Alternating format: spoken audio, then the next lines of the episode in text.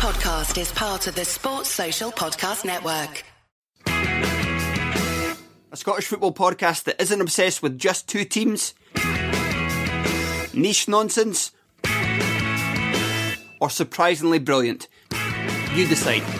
The Terrace Scottish Football Podcast, the cult Scottish football podcast now adapted into a hit TV show. Search the Terrace Scottish Football Podcast on your chosen podcast player now.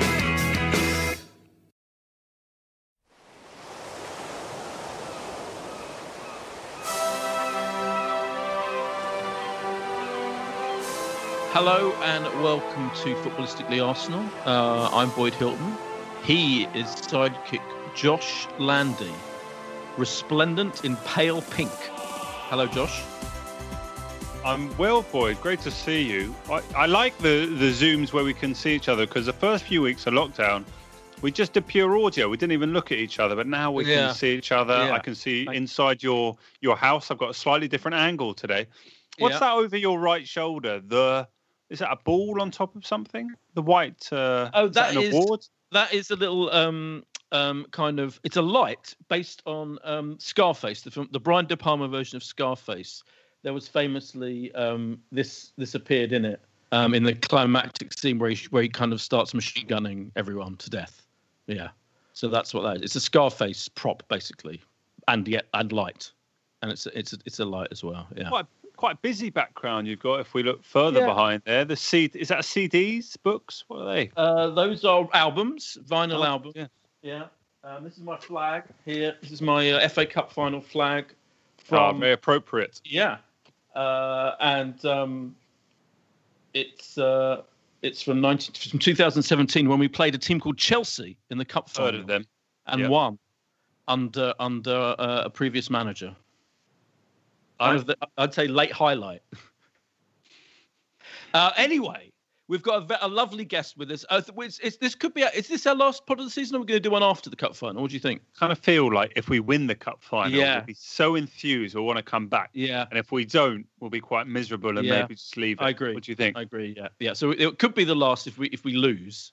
If we win, we'll do one to celebrate the win. Anyway, there's a lot to. We've got basically this is the last podcast of the Premier League season, um, and a look ahead to the cup final and a general look back at how we feel we're doing under the new manager compared to the previous manager, etc. So to talk us all through that is one of our legendary, staunch returning guests, Alan Alger. Alan, welcome. Thank you very much for having me on on this final podcast of the season. Because obviously there's so much I want to say, and it seems like absolutely ages ago that we met up in King's Cross and recorded the first one of this season. It's incredible. Were you on the first one? Oh, excellent. Yeah. I think I was. Yeah, I think I was. Certainly one of the first two or three. Yeah. It is. It's an incredibly bizarre season. It must be one of the most bizarre seasons. I mean, in Arsenal history, because, um, you know, we started out with Emery in his second season. We had a summer. Let me remind you. I was looking back and I was thinking because you know we'll look ahead to what we're going to do in this summer, which could be affected by various financial issues. But let me remind you both of the summer signings of 2019 under Unai Emery in his second season. Right, Nicolas Pepe, Gabriel Martinelli, Danny Ceballos, William Saliba obviously will arrive now, Kieran Tierney, and David Luiz. Now I'm saying, right, I, I thought I'd begin with this point. Out of those six signings, I would say, you know, if we all right, discount Saliba because he hasn't arrived yet. Out of the the remaining signings, I would say they've all been successful. Um, and I'm happy with all of them. In fact, they're probably the players. If you said, you know, should we sell any of our players in, in the in the you know in the next in, in in this campaign so we can finance buying other ones, I'd say those are like ones that have done better than practically a lot of most of our existing players, apart from you know a couple like Aubameyang and Saka, for example. So you'd be happy with that transfer. I think we're all happy with that transfer window, weren't we? And then the subsequent start that we made to the season under Emery was was fairly shit, like conceding 30 shots to Watford, for example, in that famous game. And now, and I guess um, you know, let's start with the bigger picture. You you famously, you know, we've been quite optimistic. We've been very, I think we've, I think it's safe to say, me and Josh and most of our guests have been very positive about um, Arteta. You're always the guy. You're the guy who comes in with a slightly more what's the word? I don't know, provocative, challenging, challenging opinion. What is your feeling about how we've done, particularly under Arteta, bearing in mind those signings at the beginning of the season, getting rid of Emery, etc.? I, I genuinely don't think that anything I've I've done has been provocative. I really challenging. I, get I get accused of this all the time, and I think to myself, well, hold on, I've I've made a point, maybe a counterpoint to what someone said. I've given a, a fact or two that I think is relevant to that point, and and then opened up the discussion more. But uh, you know, of course, of course, Emery had to go. I, I, I mean, someone said to me last week that I was a, a fanboy of Emery and was, was somehow clamouring for him to stay. Was that was, um, that, was that Le Grove it was Le Grove. Yes, it was Le yes. Grove. And I found that really interesting because if you remember, even during his long unbeaten run at the start of his first season, I was actually saying, look, let's not get too carried away. The numbers are suggesting that this is going to, you know, bite us in the behind very soon. So all I ever try and do is just give a, a, a realistic angle to what we're actually seeing. And of course, the main driver for anyone, if you're a proper fan and, and a supporter of the club, is that we want Arsenal to do well. Um, you know, if if I, if I say I think Arteta's failing and then he wins ten games on the trot, I'm absolutely delighted. It's not like people have to defend against the opinion that they have. Um, that's absurd. You support the club for wanting them to win game after game after game, um, and it's almost like, and again, you know, we go back two two years, maybe three years here. It's almost like people that were in the the, the, the widely varying camps on on Arsene Wenger. If if Arsene Wenger won a game, the people that were Wenger out somehow had to disguise their annoyance that Arsenal had actually won a game under him, which was, you know, it was, it was getting ridiculous. It was absolutely getting ridiculous, and vice versa. So really, all I, all I have tried to do in the past few weeks is try to look at Emery's Emery's results objectively against Arteta's results and try and see that if we have improved. And to me, to me personally, they do not show much improvement. They show some improvement, and especially if you just section off the last 20 or so games of Emery's reign, they certainly show some improvement. But let's let's let's put this into perspective. There are many, many Arsenal fans on Twitter saying that Jose Mourinho has been an absolute disaster for Tottenham, especially after the game against Sheffield United that they lost. But if you actually look at his results, he's improved them to a degree three points more than Arsenal have been improved in their in their first 20 games under Arteta. His first 20 games as Tottenham boss yielded three three more points. Yet everyone said that that was a disaster. So wait a minute. Wait, it seems to be everyone's looking at these. Okay. Everyone's looking at these figures from from the position of the horse that they've backed in the race, rather than just to say, well, yeah, this could do with more improvement, right. or this might not. It's very interesting because first of all, I think the whole your discussion with Le Grove, and and you're right, you're absolutely right about, and I think he he he he agreed with you when you pointed out that you weren't exactly pro Emery when when we were, um, and you were you were questioning of of him in his first season. You you did indeed remind us of all the uh, of the of the ex- expected the xG when we were on that unbeaten run and all of that, and and that's absolutely right. But I think I think Le Grove and I I, I found interesting. You you tweeted that um, comparison of the first 19 games, didn't you, of Arteta and Bruce Rioch and uh, and uh, Wenger, etc. And to me, what that's proved, and it's interesting because last week Nigel Winterman, our, our, guest, was talking about how he doesn't really have stats. You know, stat people are obsessed with stats. You know, I, I, I kind of knew know what he means. When I looked at that stat that you put up, I was like, well, what can we learn from that? That that you know, Wenger had a mediocre first 19 games, went on to win 10 trophies. Rioch had a did he have a better than first 19 games? Went on to be sacked about you know kind of you know however much later, hardly, hardly that quite soon afterwards, and was generally generally disastrous. And Arteta's done about the same, maybe a bit worse, and you know, I think everyone can see with their own eyes that he is improving the team. So my argument would be sometimes, I mean, it's fascinating. It was, you know, it was interesting, but my my deduction, I thought was a bit of a a self-own, as the kids would say, from you because I thought that what that showed that comparison those 90 games was it doesn't mean anything because in the end, you know, in the end, it's what matters, and what happens in a year's time is going to be what matters, and we'll see. Obviously, we'll see. But what my point about stats and compar- comparing it to what you see with your eyes is, to me, Arteta's clearly made is a major improvement in terms of establishing a style of play, a formation, um, a, a team selection and generally and a kind of attitude if you like and in terms of communication so there's a number of ways in which I'm he's improved the situation with the team. now, it may be, uh, wait a minute, wait a minute. There may be a statistical slight, not only, I mean, it is an improvement, as you've said, but maybe statistically it's not that great. And the and the Spurs thing is really interesting because Spurs fans, most Spurs fans I know, don't like, aren't happy with Mourinho, even though he's improved them a bit and that's isn't that more interesting than the, than the stat that he's done? Seeing it with your own eyes, the performances with your own eyes that Spurs under Mourinho have had is different to the stats. And Josh wants to come in as well. Well, just just to answer the point before Josh comes in. That's fine um, because Josh we can't hear Josh anyway all of a sudden. So yeah, Alan, go ahead. I'm I'm I'm someone that that sort of see I, I like to watch football without stats, regardless of the fact that I often come on here and quote stats and things like that. I like I like to give an opinion based on what I've seen and what I'm actually feeling before I actually do come come across with the stats. And I'm not seeing uh, this is nothing to do with stats, by the way. This is absolutely nothing to do with um, any of the stats. The, the way that um, Aubameyang was joking before the Villa uh, corner, the way that Xhaka ran ran back and took his position and claimed an offside, even though not knowing his position um, against Watford. These things are still happening. These things are still happening with these players, and you can't tell me that, that, that they've improved. And I can't tell you they've improved at all. So wait a minute, the week where we beat Liverpool, Man City, that was that was not nothing. That was not so. That in in an essentially meaningless was... game against Watford, you're you're you're prioritising a meaningless game against Watford for us, semi-meaningless game, to the City Liverpool results, which were astonishing. And and you don't think you can't see the improvement the, the, improvement is discounted because we then had a moment where Aubameyang smiled for a corner and Xhaka reverted to old Xhaka, and you know, do you see what I mean? The point I'm making.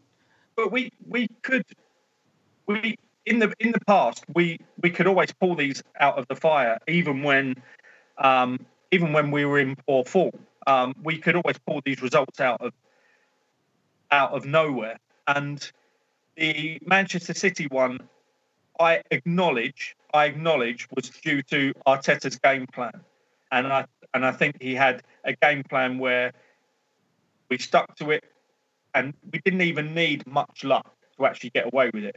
The Liverpool one, we needed a hell of a lot of luck, and we got away with it. And th- these things can happen in the course of a season. But if you look at, you have to look at things overall. Most most of the people that use stats say that 50 league games is about where you need to get to to judge a manager. And it's interesting. We actually sacked Emery on 51, so the Arsenal directors must agree with that somewhere. Um, 50 games will give you a good picture. Even a whole league season, 38 games, can lie. And there's a saying that the league table doesn't lie. Well, well, actually, according to most of the people that, that you know work these stats and make make a living from these stats, it does lie quite often, and it's about 50 games you need to look at. So we've only had 20 Premier League games under Arteta. I used the 19 because that's exactly half of a league season, and I just used that just to put it out there. This is these are his numbers from half of a league season. Now, the perception of Arteta is that he gives good interviews. He's a you know forthright guy. He came across extremely well in the interviews, but he came across extremely well when he was working at Man City and doing all the documentaries with them and working behind Pep. So because we have that perception of him, we're suddenly saying that everything that we see from him is great. And no, I no, no, no, no. no. I'm looking at the performances. Well, I put that out there to say that you might think it's great, but you know, his first 20 Premier League games, he has 33 points. Emery had 38. He was five five points better off. Arsene Wenger had 32, and Rioch had 34. So yes, one of the most successful managers and our third best manager of all time, Arsene Wenger, um, only had 32. He was bottom of that pile. So yeah, it might not say much, but what it does say is how you might need to give patience towards managers, or how those first 20 games actually then affect how a side's then going to play.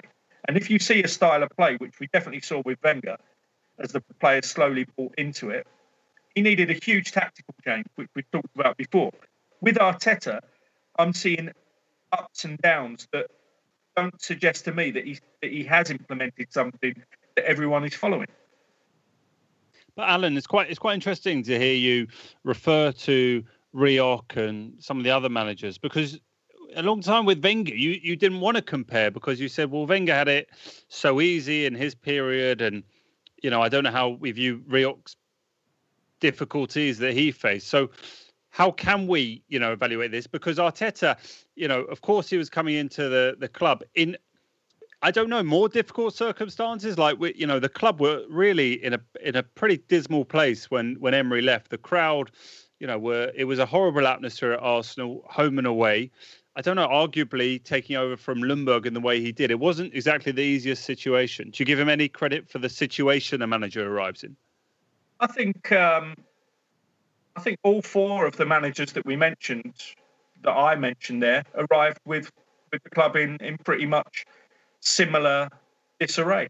Um, Arsene Wenger took over from a, a caretaker manager, having you know Rioch having left just before the start of the season, and he had a, a squad of senior pros that had, had, switched off completely under Rioch. So I think he had it quite difficult. I think Rioch didn't have it uh, particularly. Uh, sorry, I, I, think Rioch didn't have it particularly difficult. Uh, he took over from uh, he took over from a caretaker manager as well. George Graham had left in the February before, so there were certain aspects of his of his start that would have been difficult for him. Arteta similar, and same same with Emery. I think look when a when a manager comes into a club, unless it's a, a succession like Manchester United have, and even they have problems with that. You you you you are coming in because there's probably there's probably been a problem, and you're the one that's coming in to sort it out.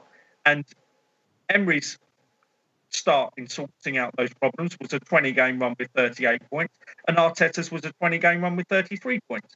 Um, there's not much difference in the Premier League between those two seasons.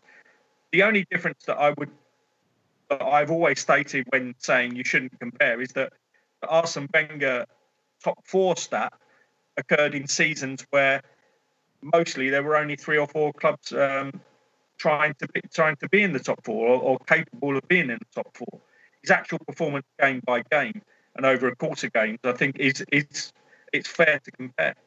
Yeah, just to go back to forget. Sorry, Josh, one quickly because I want to just to go back to the the Arteta v Emery thing and the improvement, the non-improvement. I, I, do feel like you you always revert to this thing about you know what he, what he how he comes across and PR, and you did that bit with Jurgen Klopp as well. I remember you were very you were very kind of cynical about Jurgen Klopp, who's turned out to done quite well. Isn't it aren't you ignoring? And when you look at those stats and compare the sheer number of points, aren't you ignoring the fact that we conceded 30 shots to Watford in the first part of the season under Emery? You know, 21 and, and at we home at the weekend. 21 what? at home at the weekend. No, no, yeah, but I mean, it's fewer, and that, and Watford fighting for their lives, and it's still fewer than the, the, fucking 30. So Hang there on, is an improvement there. And generally, we're conceding far fewer chances, aren't we? We are. That's a fact. So if you want to use the stats, and our perform, he's establishing it. Yeah, I remember you saying under Emery, you were, you were. I remember you were very critical of how he changed it. He changed the formation every week. He changed the selection every week. It was it was nonsense. It was insane. And he's definitely reverted to a more sane. He's come up with a with a, a style of play, a formation, a consistent formation pretty consistent selection. You know, the occasional swapping about, the occasional surprise. Tactically, as shown, as you said, I think you know under um, in, in, the City game and very lots of other games. You know, we, we, we've we, he's, he's established clear tactics. Just the clarity. Can't you must agree that the clarity of the situation under under Arteta is much better than it was under Emery. I, can't I can't say that. I cannot wow. say that. Wow. I'm not I'm not even I'm not doing it to be contrary. I'm not I'm not doing it to say that I'm not behind Arteta and want him to do well. Of course, I do. If, if you're a supporter of the club, you want any manager to do well, whether you like them or not. But with Arteta, I do not feel it warrants the kind of praise that, that I've heard regarding him. I hope everything that you've said does come off, and it is evident to me. But at the moment, it's not evident to me at all. And he he has implemented some kind of style that I still feel the players are struggling with. The, the switch to to Xhaka going into the back um, to to allow players to get forward.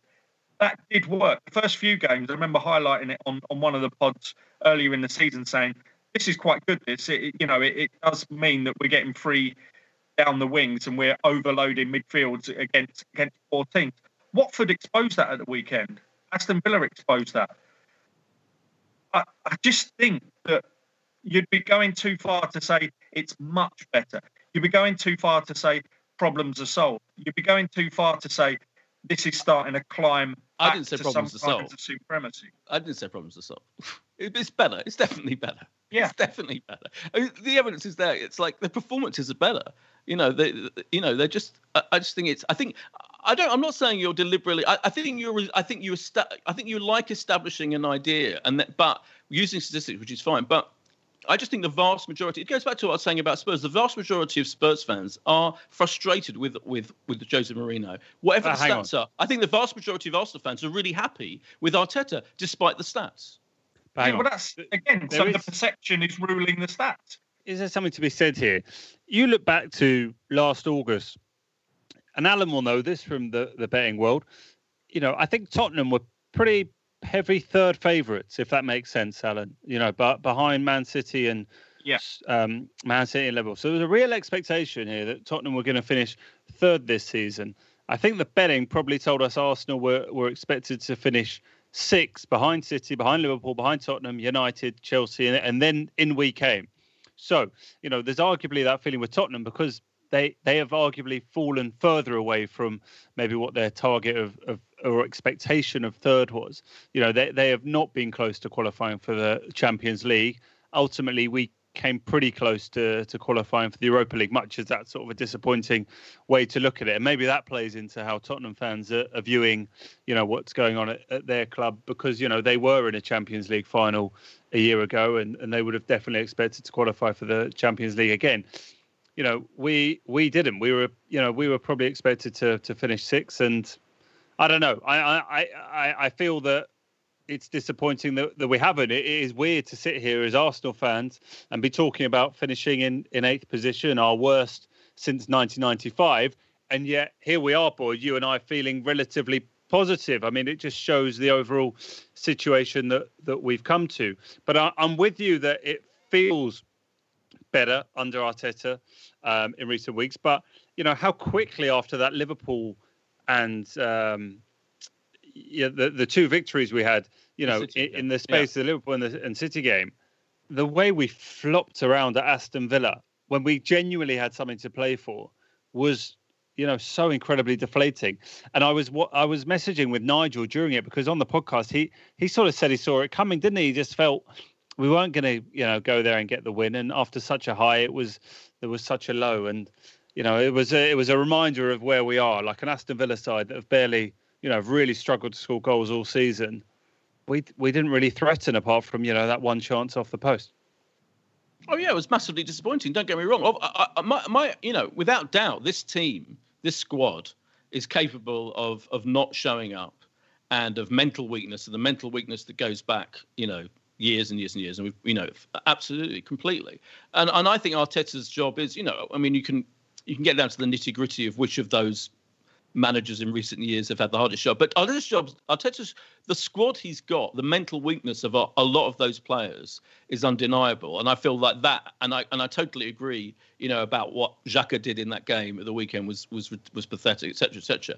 But I'm talking the bigger picture is that in, in you know in the in the majority of performances, I just I see in what Arteta's doing uh, uh, you know, not the the kind of job that I don't see many other managers would have done much better. I, Ancelotti, for example, you know, in the early days, you know, the big decision wasn't in a way like it was Angelo, Ancelotti v Arteta. It felt like a little bit, you know, when Everton and Arsenal were both looking for who was going to be the new manager. A lot of fans were like, well, obviously you go for the absolutely established one world class manager, Angelo, Ancelotti. I myself, I admit it now, I myself was very doubtful and dubious about Arteta. I thought we were it was a big risk, and I wasn't necessarily I wasn't in favour of it. I don't think I was in favour of it at all until it finally happened, and then he arrived. So I, I totally admit I was wrong about. It. I think I was completely wrong about Arteta, but I now don't feel we should have gone for Ancelotti at all. I don't think many Arsenal fans would now prefer Ancelotti over Arteta. I don't think many would prefer Mourinho over over Arteta. What about you, Alan? I, I'd Mourinho would have would have had us in a better league position would have had more points from the 20 games. Um, I, I is that everything though? Is that but like you know I, the I don't doubt that. I don't doubt that. I, I honestly do not doubt that Mourinho would have had us performing better than than Arteta has managed. But but if Arteta does have the philosophy that all of you guys have seen and does have that way to work us out of this long term rut, then that's fine. I'd rather be under him and climbing out of it. The only thing I'm saying at the moment is I'm not seeing too much evidence that that is actually true and that is actually happening. And look, I've mentioned Villa and Watford because they're the last two games, but look, Olympiacos at home, that was a that was a shocking performance um, to take us out of Europe. And at that particular point, that was going to be putting us within six games of qualifying for the Champions League when we were really struggling in the um, in the league to get to the top four. So before that game, Arteta would have said, "This is my absolute best chance of getting into the Champions League next season," and we perform like that. So you can't really tell me that he does have the ear of the players and and the way to to get us out of this rut. If if that's the kind of performance he can give, or they can give for him in what to me has probably been the most important game since he's been since he's been our manager. The cups are the cups are great. The cups are fantastic. The FA Cup is wonderful, but we can't judge on FA Cups. Uh, I, I refuse to do it with Wenger, and I refuse to do it with any other any other manager. I, I want to win the cup on Saturday. I think it's wonderful to win the cup, but the league is your bread and butter. European competition is also vitally important for us getting back in the Champions League. And I feel that Olympiacos game told me that he's got to, well, he's got to a point where he he he must need more time for us to come to any kind of judgment that he's definitely changed things. Can I just read you the stats from that Olympiacos game? Uh, we had 19 shots on goal, seven on target, 62% possession. They had 12 shots on goal, four on target, 38% possession. I mean, it wasn't, you know. I and mean, the Aubameyang. Don't yes, forget Aubameyang in indeed. the last second should have taken us through. Also, you know that that game against Olympiacos, we were unbeaten in 10, I think, going into that. I'm just trying to go in front of me. Yeah, you know, we we had. Um, you know, beaten United, beaten Leeds in the cup, drawn at Palace, drawn. We beat Sheffield, them away drawn, uh, drawn Chelsea, draw, you know, one at Bournemouth, drew with Burnley, smashed Newcastle, beat Olympiacos away, then beat Everton, and we came in, you know, in great form, and it was just one of those, uh, it was just one of those nights, and uh, you know, it was so disappointing because not only would we have an FA Cup to look, FA Cup final to look forward to, but we should also be part of this festival of uh, of football going on now in in sort of Germany and in Germany over the coming weeks. So it is absolutely gutting. I, I don't you know. Just think that you just think the Olympiacos game was a one-off, just an unlucky period. We were playing yeah, literally. It was. It was, wasn't it? Period. After ten games, after that run, I mean, what you think that that was indicative? You think like it was a terrible performance, even though they had more possession, more attempts on goal, etc. And and uh, uh, uh, I mean, you're well, being unfair we, about that game. We would have definitely had more. You can always have more possession if you're the home team and more and shots. You're a strong, yeah, but we were better than them. We're strong, strong favourites against Olympiacos. So we're going to have more shots and more possession. That's absolutely a given. But what we gave them hints at a poor performance. And, you know, the result's there. We're out of Europe. And that was his most important game. And, and to me, if you then start looking at Brighton away, Aston Villa away, and the Watford home game, I think you, you, you can get a clear picture that this team needs a hell of a lot more improvement, and it might not be happening at the moment. Look, he hasn't had a real chance to bring in players that are going to make it a, a, quick improvement, and I'm sure he will over the next summer. And look, if we are sitting here a year from now, and we're eighth, he's failed, right? Do you, do you agree, boys? Like, yeah, but we also cannot be eighth next season. You're absolutely right, but you also, I, I think, you know, again, it's not. You're not. Yeah, look, it's terrible luck when we came back from the restart. The unbelievable, you know, the David Luiz game. You just have to look at, you know, it, it's it's too. It's not. It's not realistic to just you know, kind of report on results. You have to look at the actual performances. And as I say, I, I just think it's ridiculous to say he hasn't improved us. Sorry. Can Josh. I just ask? I just want to ask Alan. You mentioned there. I don't know where you think exactly Mourinho would have taken us. Where do you think Wenger would have taken this team? I think. I actually think um, Arsene Wenger would have had them a little higher this season. Yeah. Yeah. I really in Europe. do. But um, and in Europe, I think I think he would definitely have negotiated the Olympiacos game. Um, yeah. When it gets a bit tougher towards the end, I mean, who who are Olympiacos playing? I haven't I haven't. Uh... No, I I actually meant that we'd have qualified then for Europe if no, we'd have been higher in the league. Oh, sorry. In terms of qualification for Europe, yeah, I don't think we'd have been top four under him. No. I really don't think we'd have been top four. I think we'd have been a couple of places higher. I think we'd have been about six. But you know, let's let's not forget this he he's the he's the person that, that dragged this car right to the top of the hill, and for some you know bizarre reason of trying to keep his legacy and keep going and stay at the club, pushed it off that hill. Now, and we're going down free fall, absolute free fall, and he started this. There's absolutely no denying that he started this. But and what would uh, what would you have rather that when he came into Arsenal in, in the mid '90s and with you know, finished 12th in, in, in 95 and snuck into the Euro, you know, UEFA Cup.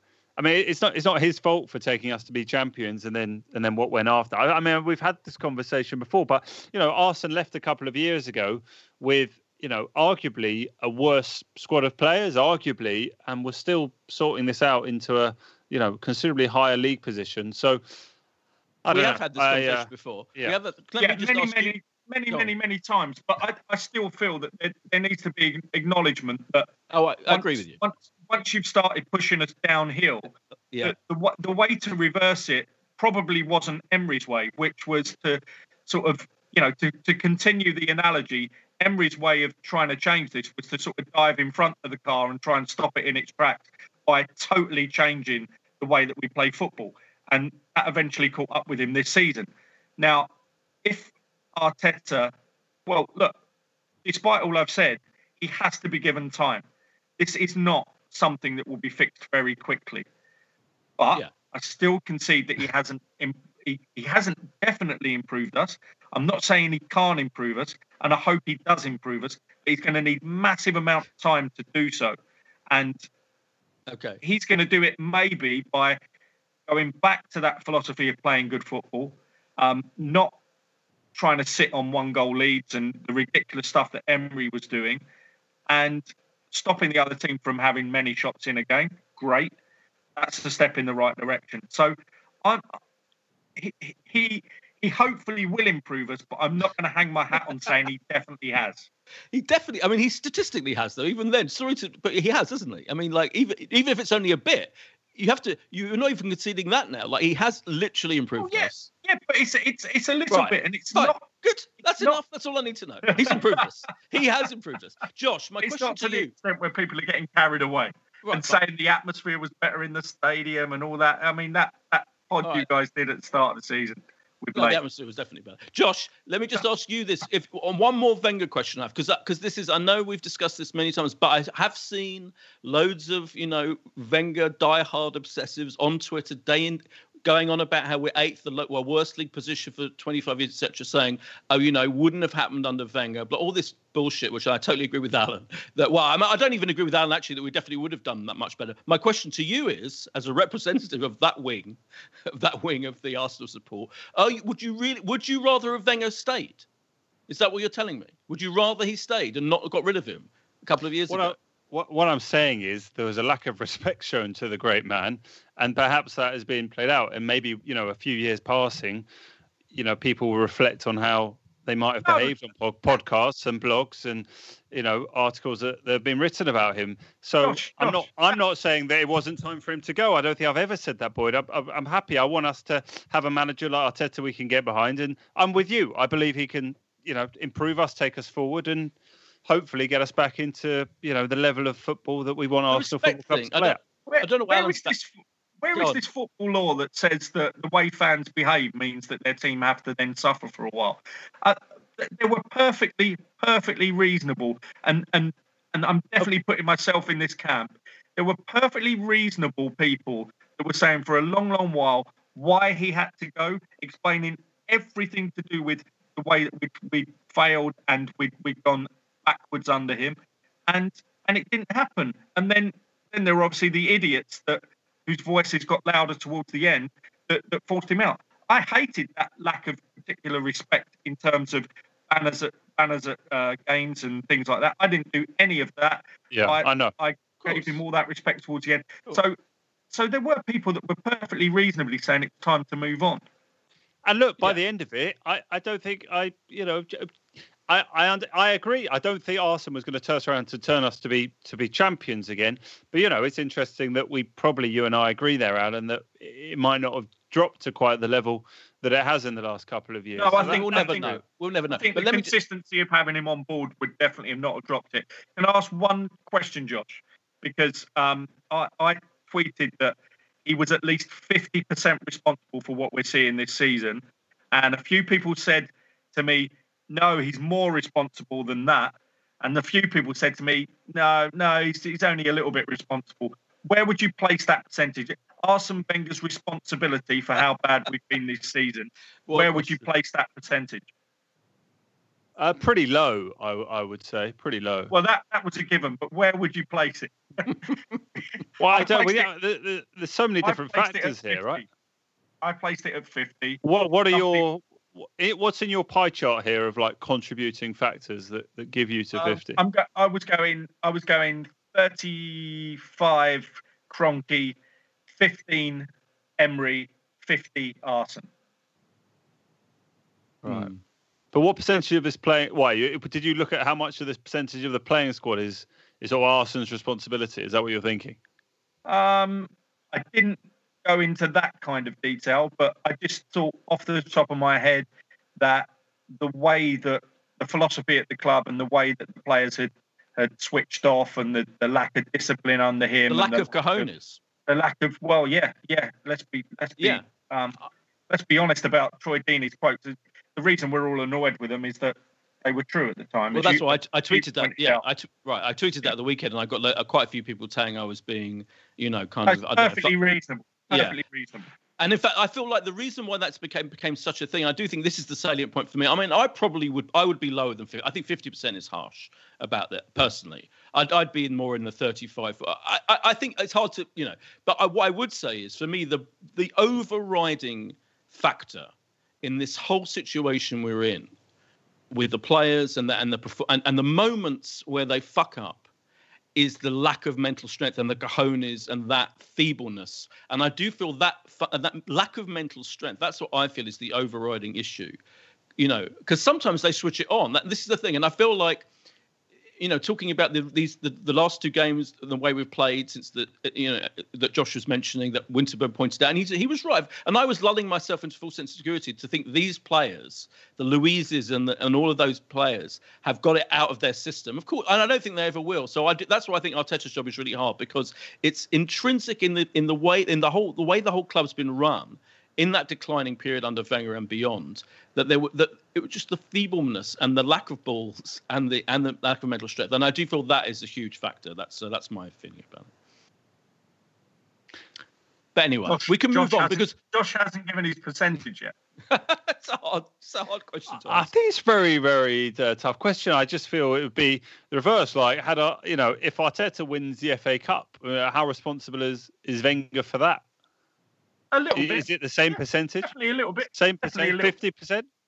No, definitely a little bit. Um, you know, cup competitions are slightly different. They're one, they're, they're sets of one-off matches, but he he he could yeah he could claim a, a, a small percentage victory in that. Yeah, hundred percent. But I don't. I don't think he'd want to claim a percentage of the victory. Well, you, know, you know, you know what I mean. Uh, the cup pedigree has, has been there, and he's he's the, you know, the history-making record winner of the FA Cup.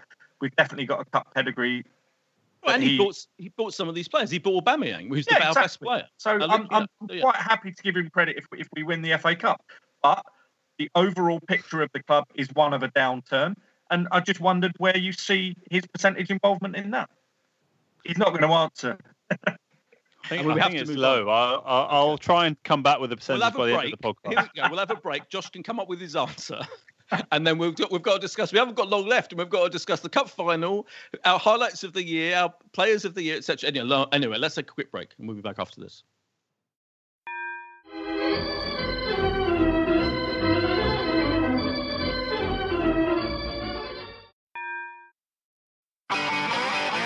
If you want an e-bike that doesn't look like it's made for the shopping precinct, something that's less Mr. Bean and more Steve McQueen,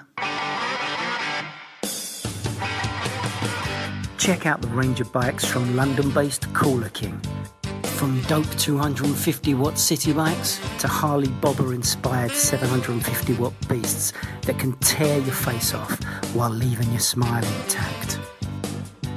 Cooler Kings are made in limited numbers, yet highly affordable. Check them out now on the web cooler.bike or find them on Instagram with hashtag CoolerKingBike. Cooler.bike. E-bikes that are cool AF. And we're back from the break. Josh is still mulling his percentage, of which Arsene Wenger is responsible for our country. More importantly, I want to talk about some positive points. Alan, like for me, let's talk about what are the best things that have happened this season, because there have been some good things. I think the emergence of Saka has been brilliant. I think Martinelli, until he got injured, was great. That goal he scored against Chelsea was fantastic. I think generally he's a really there's a really exciting future. I think Pepe. I know you you had your Pepe doubts, and he's not he's not been you know brilliant, but I think he's had a very solid, I would say, very promising first season. There was a good article I read in um, online about Pepe's performance. Um, it was the one saying um, one of the biggest flops. You got to be joking, and then yeah, that one, yeah, yeah Daily Cannon, Daily Cannon. Yeah, it was, good. Daily, it was good. It was good, really good.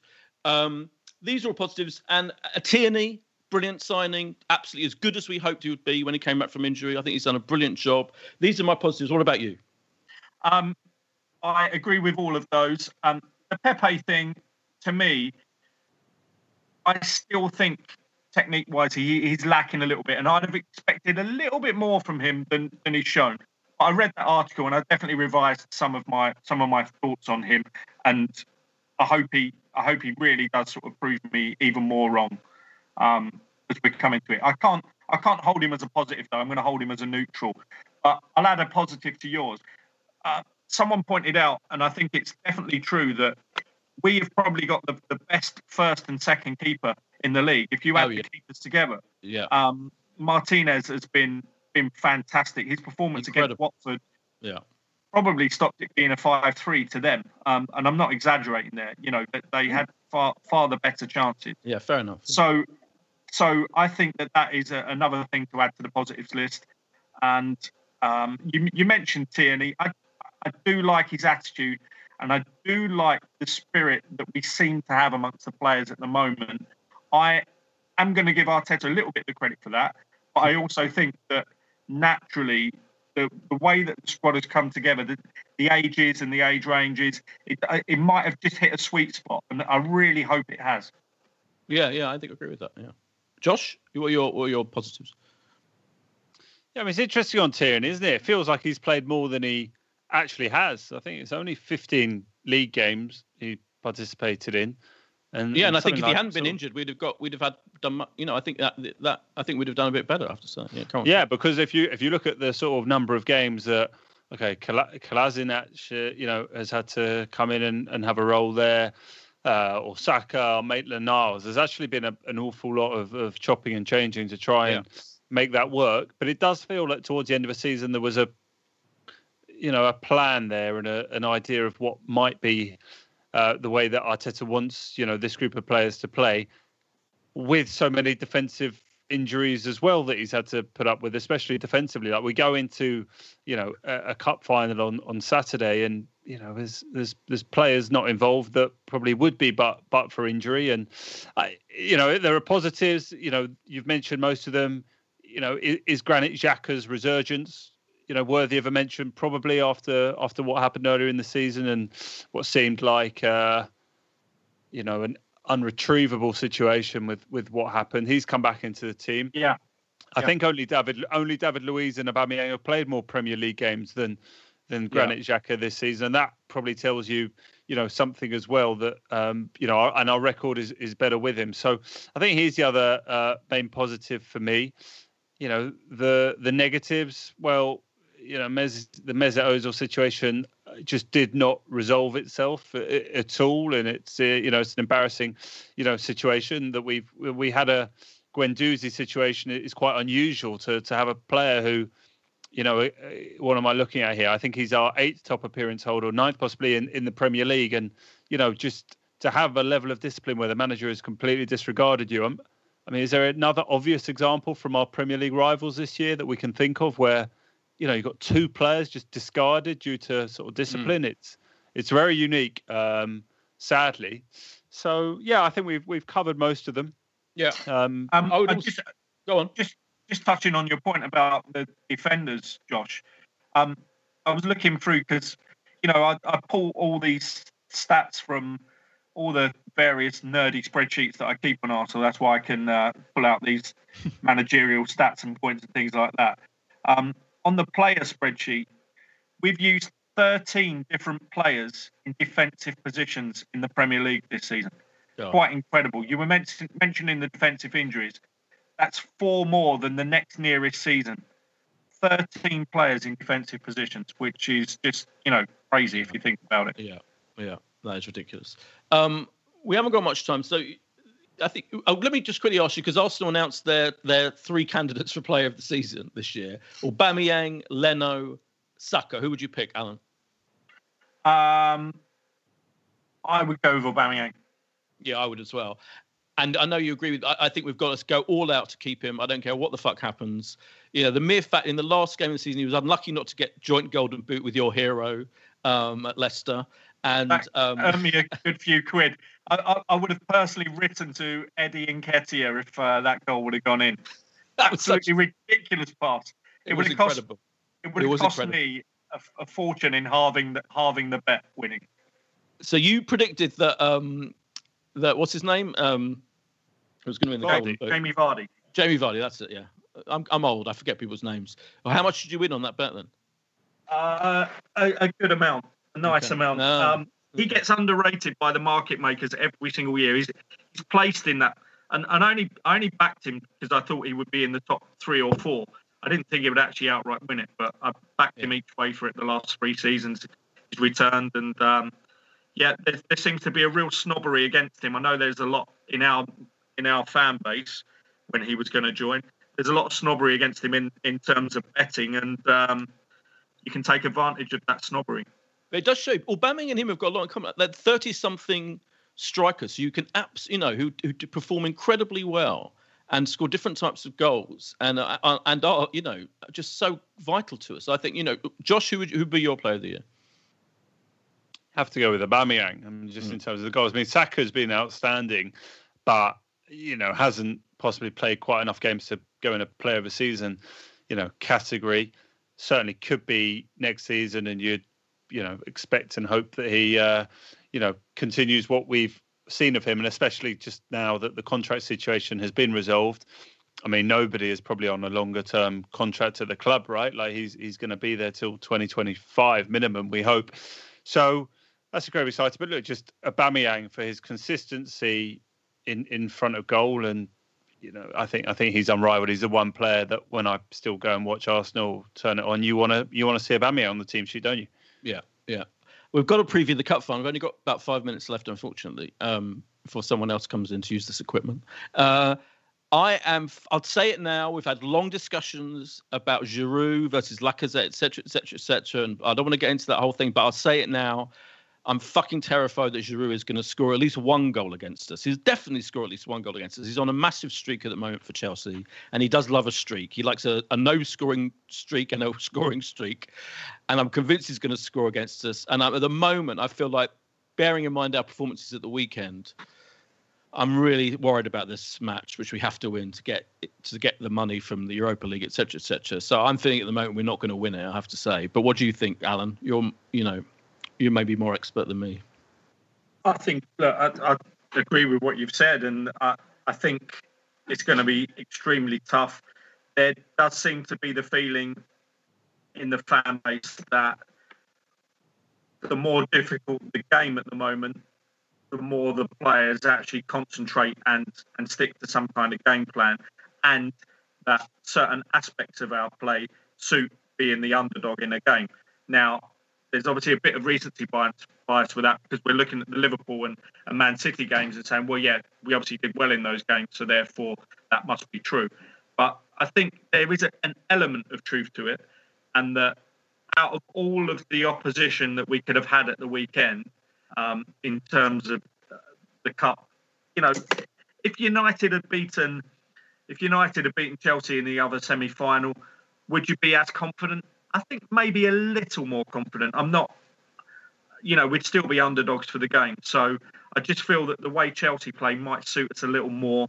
And the only bad thing is that we don't have the kind of players that have hurt them this season. You know, we can get crosses into the box, but we haven't got someone that's going to be winning headers and, and actually getting amongst their defenders. And they, they, they've struggled with that.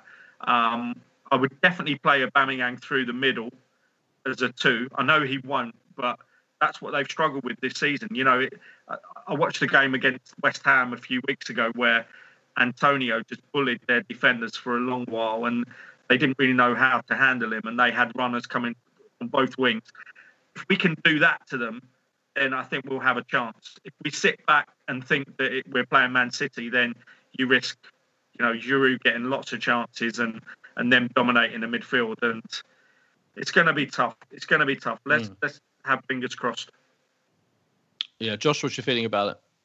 It's just funny, isn't it? The last six, is it, FA Cup finals that we've gone into, we've won. I mean, that's now extraordinary yeah, record of any club to just not have that feeling of of defeat. And even, you know, before that, we obviously lost to to Liverpool, and I think we'd won the the you know the previous one to that. So we've got an amazing record when it comes to these finals. I guess what gives you confidence is that the Chelsea away game in the league came at a difficult period. We really turned up and we put in a strong performance and we we took a point. The game at home in the league, we actually played very well and probably a little bit unfortunate to lose it really late on. But we've you know we've put in two really credible, decent performances against Chelsea already this season. So it gives you confidence. And, you know, we've been at Wembley and been outstanding in the last couple of weeks. So I think they've got, you know, every reason to have belief. But we are underdogs. And I've got horrible memories of uh, 20 or, or uh, 18 hours I spent in Baku just over a year yeah. ago when we were we just absolutely crumbled and obviously there's no Hazard there and there's you know a bit of a change of personnel I feel like it's extra time coming, and I I don't know. It's it is it is the absolute heart tells you we'll find a way, and the head just says maybe our luck in finals is is going to run out. What are, what are you thinking, Boyd? Well, they've got bloody. I, I, agree with you. We're like with you know you know not having Hazard, but now they've got bloody Pulisic, who's turned into yeah, this fucking world class player that they've unearthed. I mean, it's it's infuriating, and I, I am worried about Giroud. I, my, my my optimism, my my sliver of optimism, and that's all it is at the moment, comes from the fact that we need it more than them, and I do think that makes a big difference. Like I think generally, like for example, the Watford performance, that was a lot to do with Watford need, you know, literally having their last chance and us not having that much to play for. And I do think it generally in big big games, in cup finals, etc. It's a really important factor, and I do think maybe the fact that they're already they've they've qualified for the Champions League, but and I, do, I also agree with Alan that we we can't play them at, uh, like we did the City game. I think this is different, and I don't think we will play like that. I hope he. I don't know. I hope he. I hope he plays Pepe because I think Pepe could be really good against them, offer some kind of threat. And I don't know. I, at the moment, my feeling is we, we will lose though. So I'm gonna I'm gonna end. And of course, um, we had a pretty shitty predictions. Our predictions record has been yours and mine, Josh, has been mediocre all year. But mine has um, been slightly better. Yours was slightly better. My final. We're going to end this podcast with my final prediction of the season, which is that I think we'll probably lose, say, two one, and I'm very depressed about that fact, and I really hope I'm wrong. Alan, what's your actual prediction? Um, I would say three one to Chelsea, but I, I hope I'm miles off. And Josh? Well, I'm going to say that we might yet have a podcast next week, and, oh, and think we can think we can scrape a uh, a two one victory, or possibly go all the way to penalties. Uh, you know, maybe after extra time. So, yeah, I don't know. Uh, it would just be the the feeling of how we'll remember this season will just be so yeah so vastly different, um, judging by what happens at Wembley. What are, what are you going to do for the cup final, Boyd and Alan, in terms of it not being, you know, we've all been lucky enough to, to be there, haven't we, for recent finals? Yeah, yeah. What, what, are you going to do, Boyd? I'll have some mates around to watch it in 4, 4, 4K on uh, on BT Sport. Um, uh, shameful lack of build up on BBC One, by the way. They've got, you know, they've only got about an hour's build up. You know, we used to have like six hours of it back in the day. Um, why? Yeah. Why are you watching on BT, not BBC? Well, this because HD. 4 4K ultra high definition on BT Sport. BBC just normal definition. It's it's you know just and I, I know BT the BT commentators will probably be a nightmare. I mean if you they know will. The, yeah, they will. Yeah, thanks. Yeah, but I'll I'll put up with that just to watch it in 4K. It, it, you know, it's an interesting, it's a dilemma, but that's yeah, that's probably what I'll end up doing.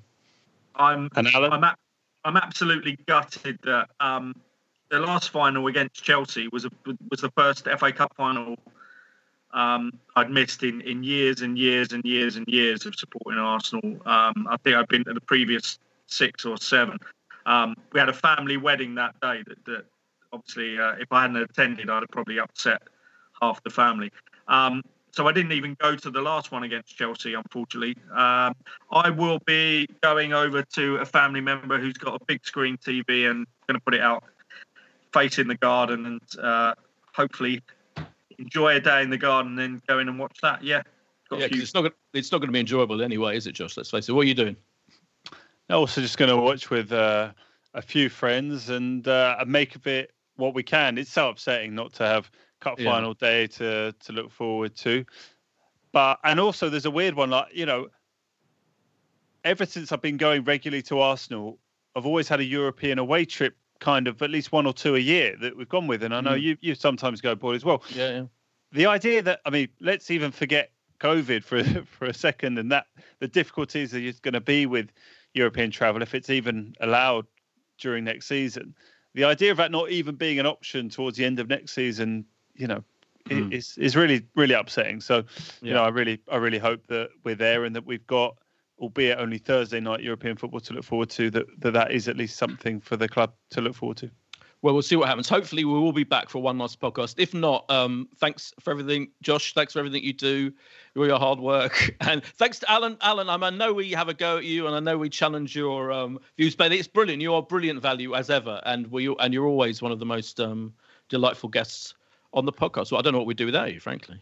Thank you. Yeah. I've absolutely loved it, and uh, yeah, absolutely. Well, no hard feelings on any of the arguments no. we have at all. Uh, no. I, I, I, like to think they're good discussions, and uh, yeah.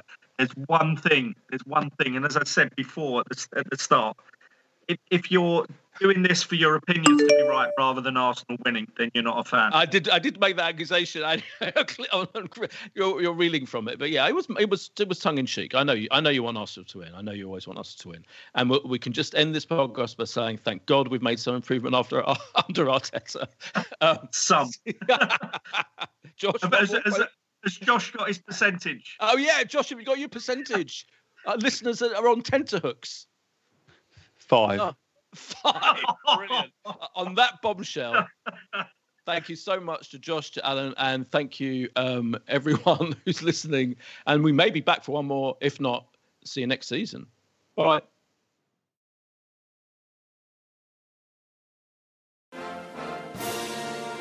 Wasn't that a great podcast? Now, if you've got 90 seconds spare in your day, come and listen to ours.